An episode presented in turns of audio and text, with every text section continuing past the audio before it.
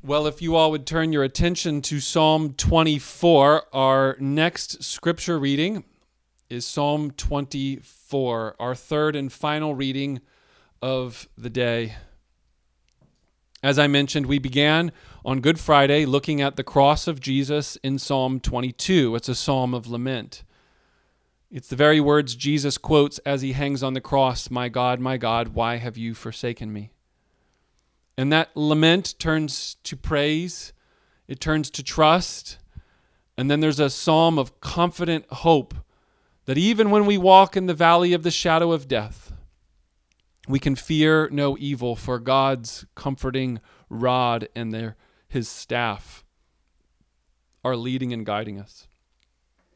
And as we turn the chapter over to Psalm 24, I'm convinced that this is the last of a collection of Psalms Psalm 24 parallels Psalm 15, which I'm going to read to you in a little bit. But first, let's read Psalm 24 and let's notice how our journey from Psalm 22 to Psalm 24 goes down to the very valley of death and comes out to the very heights of heaven, the mountain of the Lord. Psalm 24. The earth is the Lord's and the fullness thereof, the world and those who dwell therein. For he has founded it upon the seas and established it upon the rivers. Who shall ascend the hill of the Lord, and who shall stand in his holy place? He who has clean hands and a pure heart, who does not lift up his soul to what is false and does not swear deceitfully. He will receive blessing from the Lord and righteousness from the God of his salvation. Such is the generation of those who seek him, who seek the face of the God of Jacob. Lift up your heads, O gates, and be lifted up, O ancient doors, that the King of glory may come in. Who is this King of glory? The Lord, strong and mighty, the Lord, mighty in battle. Lift up your heads, O gates, and lift them up, O ancient doors, that the King of glory may come in. Who is this King of glory? The Lord of hosts. He is the King of glory. Well, on this Easter Sunday, I'd like to ask three questions of this passage for your thoughtful meditation of the text. I think each of them are hopefully going to be found relevant to each of us as we find ourselves in the middle of this coronavirus pandemic. Question one Based off of verses one and two, do you know the God who is in control? Verses 1 and 2 The earth is the Lord's, and the fullness thereof, the world and those who dwell therein. For he has founded it upon the seas and established it upon the rivers. This reminds me of Psalm 135. In verse 5, it says, For I know that the Lord is great, and that our Lord is above all of the gods. Whatever the Lord does, he does whatever he pleases in heaven and on earth and in the sea and all of the deeps it is he who makes the clouds rise at the end of the earth, and he who makes the lightning for the rain and brings forth the wind from the storehouse. Do you know who is in control? I feel like as I've called around to each of you over the last couple weeks and been talking about how things are going, a, common refrain has been Pastor Phill, we're not in control. We are not in control of the next day. We don't know what's going to happen tomorrow or next week or what the summer's going to be like. We had plans made, but those plans are shot. Anybody feel that way right now? Do you know that you've never been the one that's in charge? And that God is graciously reminding us that He is the one who owns with all power and authority the whole earth the world and all of those who dwell therein, the fullness of it all. I sent out in a link in the emails uh, this week uh, an audio book or a download that's free from John Piper, Piper Coronavirus and Christ. And in that book, he has a little section, as you might expect if you've ever read anything by John Piper, where he, he starts waxing eloquently about the sovereignty of God and how it's all encompassing and all pervasive and it's God's hand holds absolute sway over every detail of this world. And then he creates this beautiful list in the book of scripture passages that remind us of these things. He says, Remember Jesus in Luke 8 when he governs the wind with his word. Or in Job 36 32 when the lightning is under his sovereign power. Or the snow in Psalm 147 16. Consider the animals. In Exodus, with the plagues, all frogs and gnats and flies and locusts are under his sovereign rule. Or consider the story of Jonah when he commands a worm to eat a plant, or a fish to swallow a man. Or consider the words of Jesus in Matthew 10 29 that not one sparrow falls without the Father knowing. Turn your eyes from the animals then to the natural creation around us the grass, the plants, famines, the sun stopping and starting in Joshua 10 12 to 13, the grass withering and fading in Psalm 147 8, a plant rising up above Jonah in Jonah 4 6. Or think about the prison doors that open in Acts chapter 5 19 the blindness that is attributed to does God not make man blind and dumb in Exodus 4 11 or Luke 18 42? Or think about fevers that he has power and sovereign rule over when he heals Peter's mother. Or as Matthew 4:23 says, he has sovereign rule to heal every disease.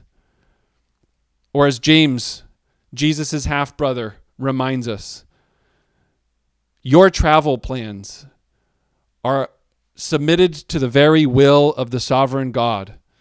Do not go to any place without first thinking and saying, If the Lord wills, I will go to such and such a place.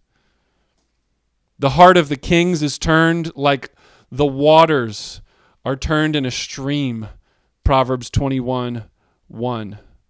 The nations are under his hand, Psalm 33:10. Acts of murder, including the murder of Jesus, were predestined by God the Father, Acts chapter 4 verse 27. And your own spiritual blindness can be overcome by the God who said, "Let there be light." In Genesis 1 can make the light of the glory of the face of Christ shine in our hearts. In all of this, our God is in control. He rules the earth. It is His, the psalm says in Psalm 24, verse 1. He owns it. He established it by His word, and He sustains all things by the word of His power. Hebrews chapter 1, verse 3. We must remember as we read this first introductory stanza of our psalm that our God is the powerful and mighty, all consuming fire. And it is because of that that the next section will ask, Who then can ascend the hill of the Lord? Who then can stand in his holy place in front of his presence?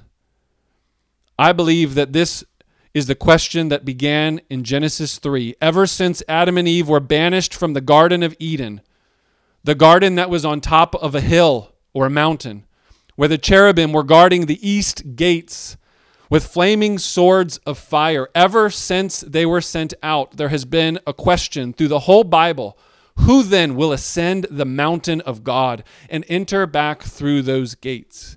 And our psalm answers the question by saying, the one with clean hands. So, my question to you, brothers and sisters of Embassy Church, during the coronavirus pandemic, are your hands clean? I mean, we've been having a lot of practice washing them, but that's certainly not what our text means. Let me read it to you again.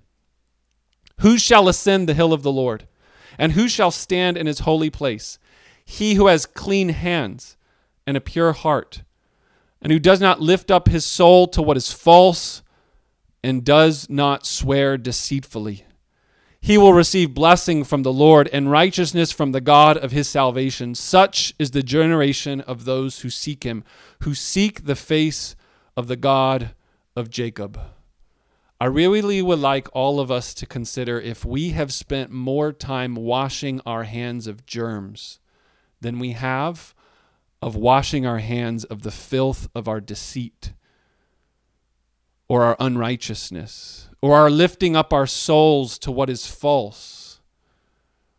This is a perfect time for us in this season to be reminded every time you wash your hands or are told, wash your hands, that there is a more important hand washing, a more important cleansing. We're fearful of getting a bacteria or a virus or some sort of disease, but there is already a disease in our hearts and on our hands.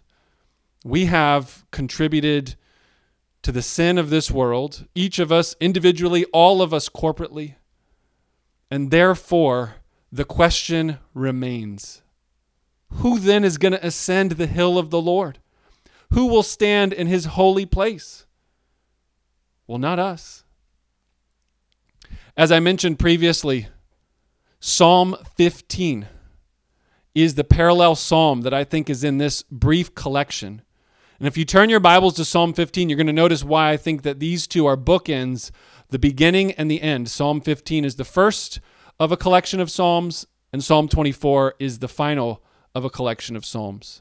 The Psalms are not just randomly thrown together, they are organized probably by Ezra or some sort of scribe or priest in the Old Testament before the Old Testament books were completed. And it's clear in many different ways that you can see the ordering and design. And in this case, you should see Psalm 15 parallels Psalm 15. Psalm 15 says, O Lord, who shall sojourn in your tent? Who shall dwell on your holy hill?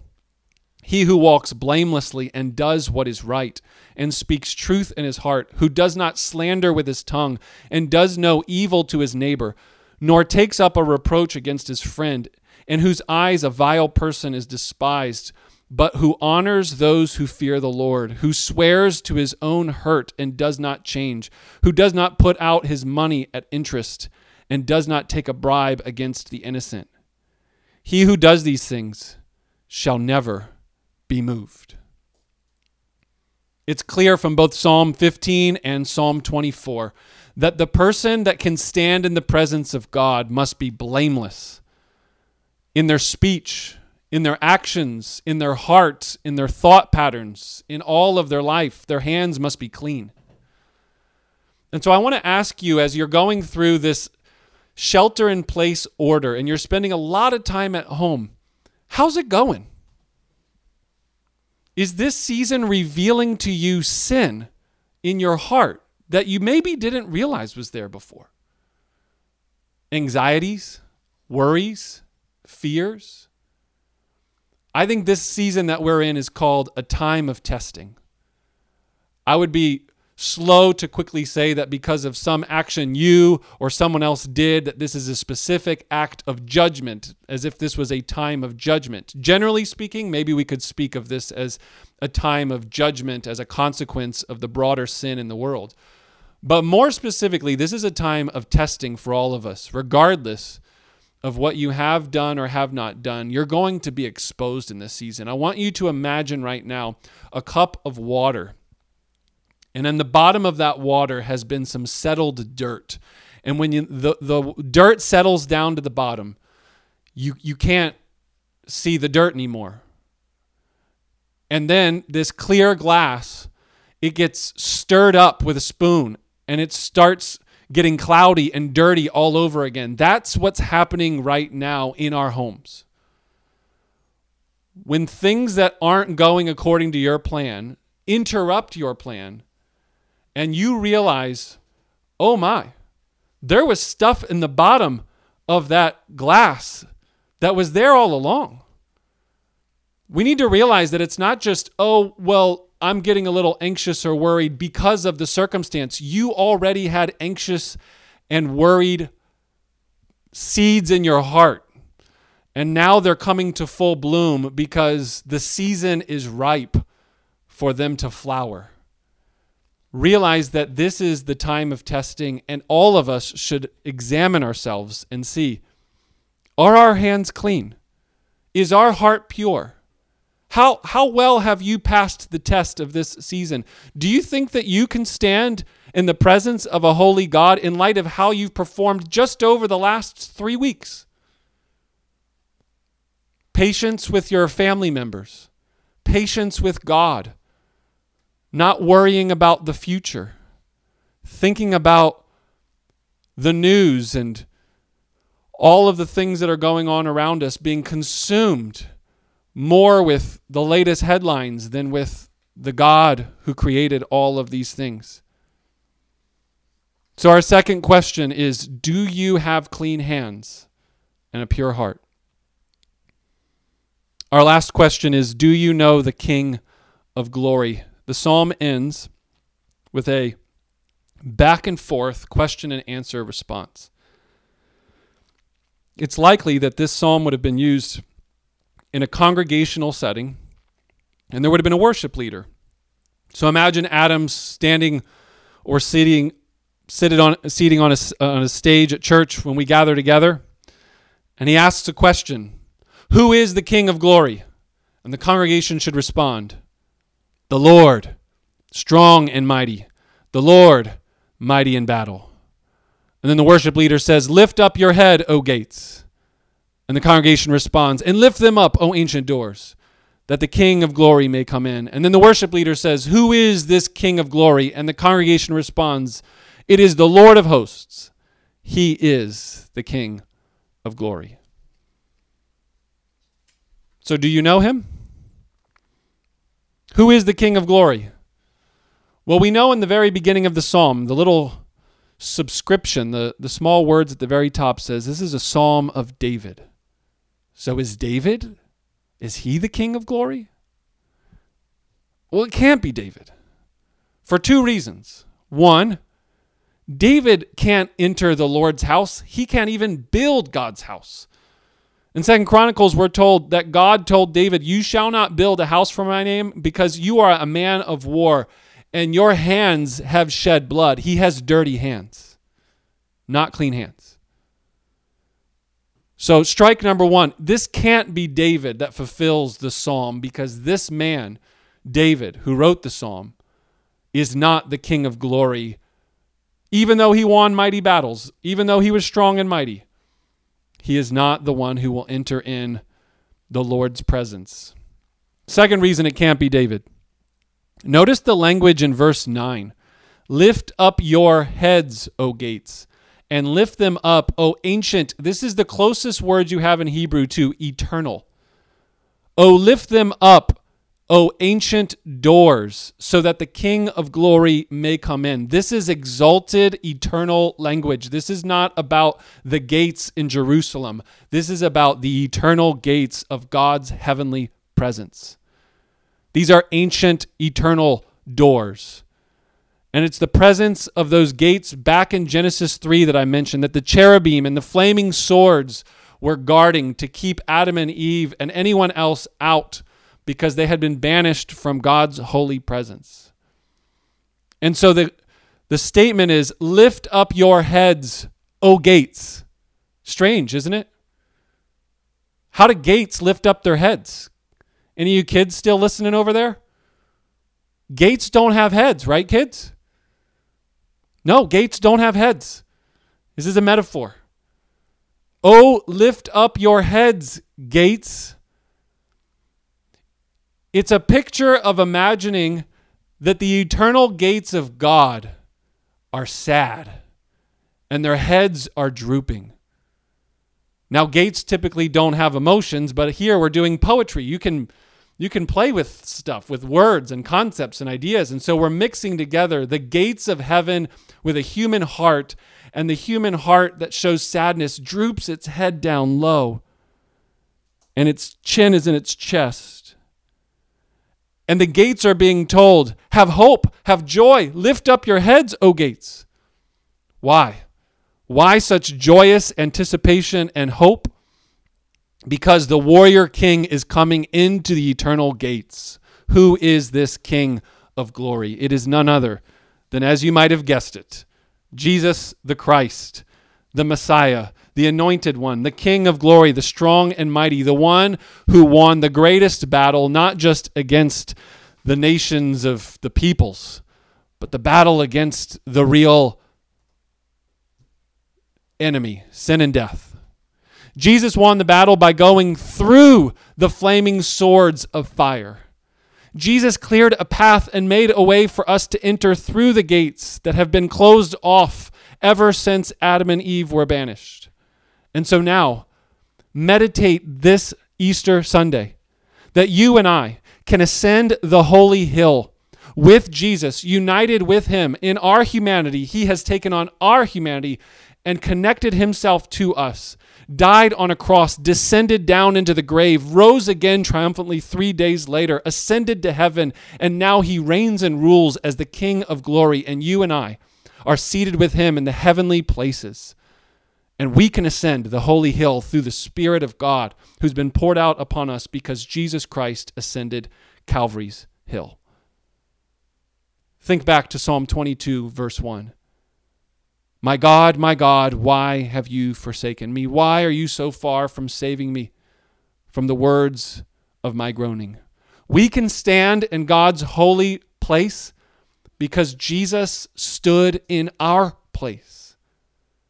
In Psalm 22, verse 6, it says, But I am a worm, I am not a man. I have been scorned by mankind and despised by the people. Brothers and sisters, our dirty hands can be cleaned because Jesus' hands were pierced. Psalm 22, verse 16 For dogs encompass me, a company of evil doers encircle me. They have pierced my hands, they have pierced my feet. Jesus' hands were filled with blood, and because it wasn't the blood of others, but his own blood, his hands are cleansed. And it allows for you and for me to enter the very presence of God. Our hearts can be purified, have clean hands and a pure heart, but you know your heart is wicked. You know that this time is stirring up all of that sin that settled down in the bottom of that heart.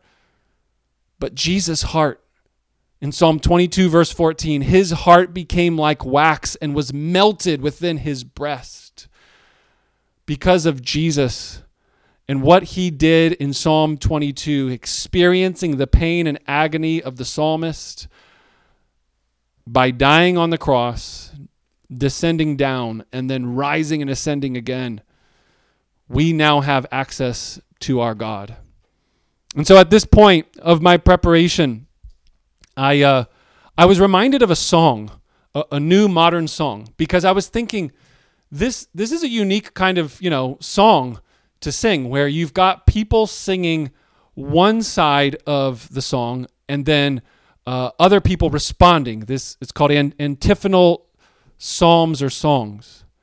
And there's a, a new song that recently came out, and I would highly recommend that throughout your Easter day today, I want many of you, if not all of you, as part of your Easter celebration, I want you to look up Andrew Peterson's song, Is He Worthy?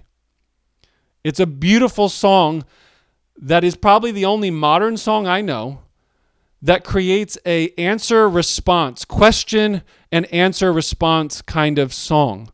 And so I'm going to ask the question and like we did at the very beginning when I said he is risen and then I unmuted all of you and you said he is risen indeed. If if your family's especially loud, you can keep yours muted, but I'm going to unmute everyone just for a moment. And I want you to answer the questions of this song. And I want us to collectively together work through the song called Is He Worthy by Andrew Peterson. So, let's unmute and the first series of questions, your answer will be We do.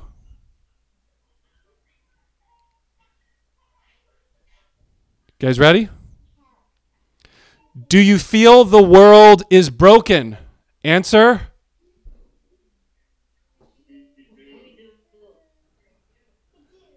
Do you feel the shadows deepen?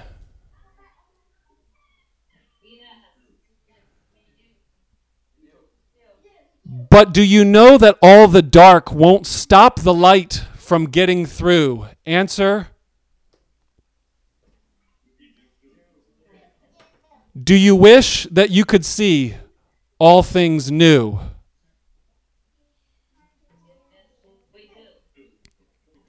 Next stanza. This time, I'm going to ask a question. You're going to respond, It is.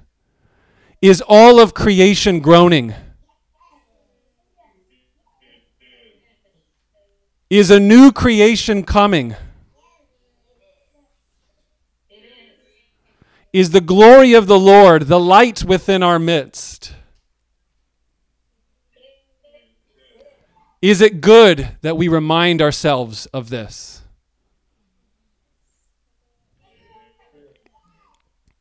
Next question. Answer these questions with He does. Does the Father truly love us? Does the Spirit move among us? Nice and loud, everybody. And does Jesus, our Messiah, hold forever those he loves? Does our God intend to dwell with us again?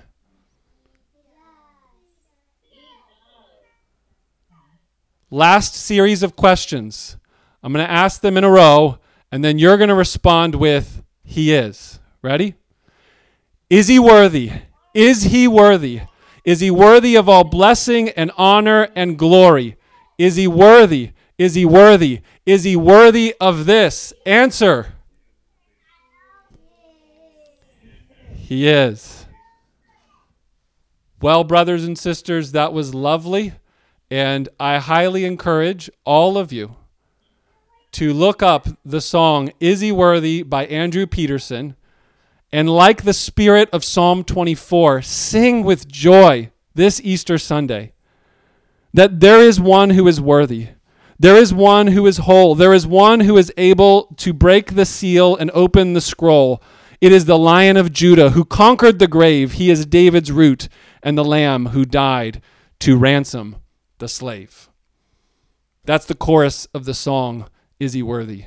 And I want those lyrics and this spirit of Psalm 24 ringing in your ear of who is that King of glory? It is the Lord, the Lord Almighty, the one strong, mighty in battle, the Lord of hosts. He is the King of glory. It's none other than our Lord and Savior, Jesus Christ, risen from the dead, reigning and ruling at the Father's right hand. Let's close in prayer.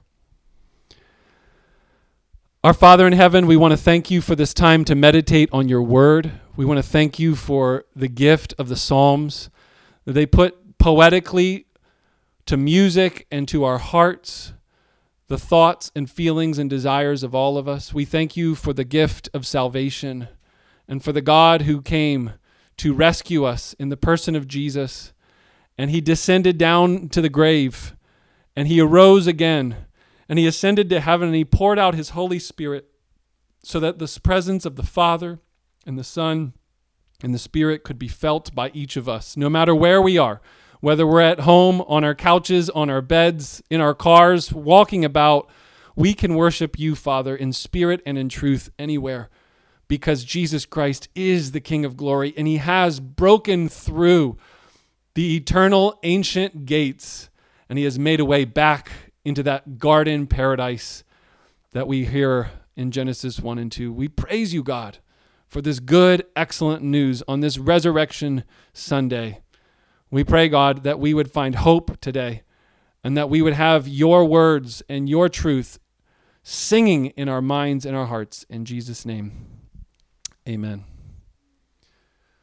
All right, we are going to sing two songs, and I'm going to get the song lyrics up. and these are going to be songs Christ is risen and crown him majesty. And we wanted to close with these two songs because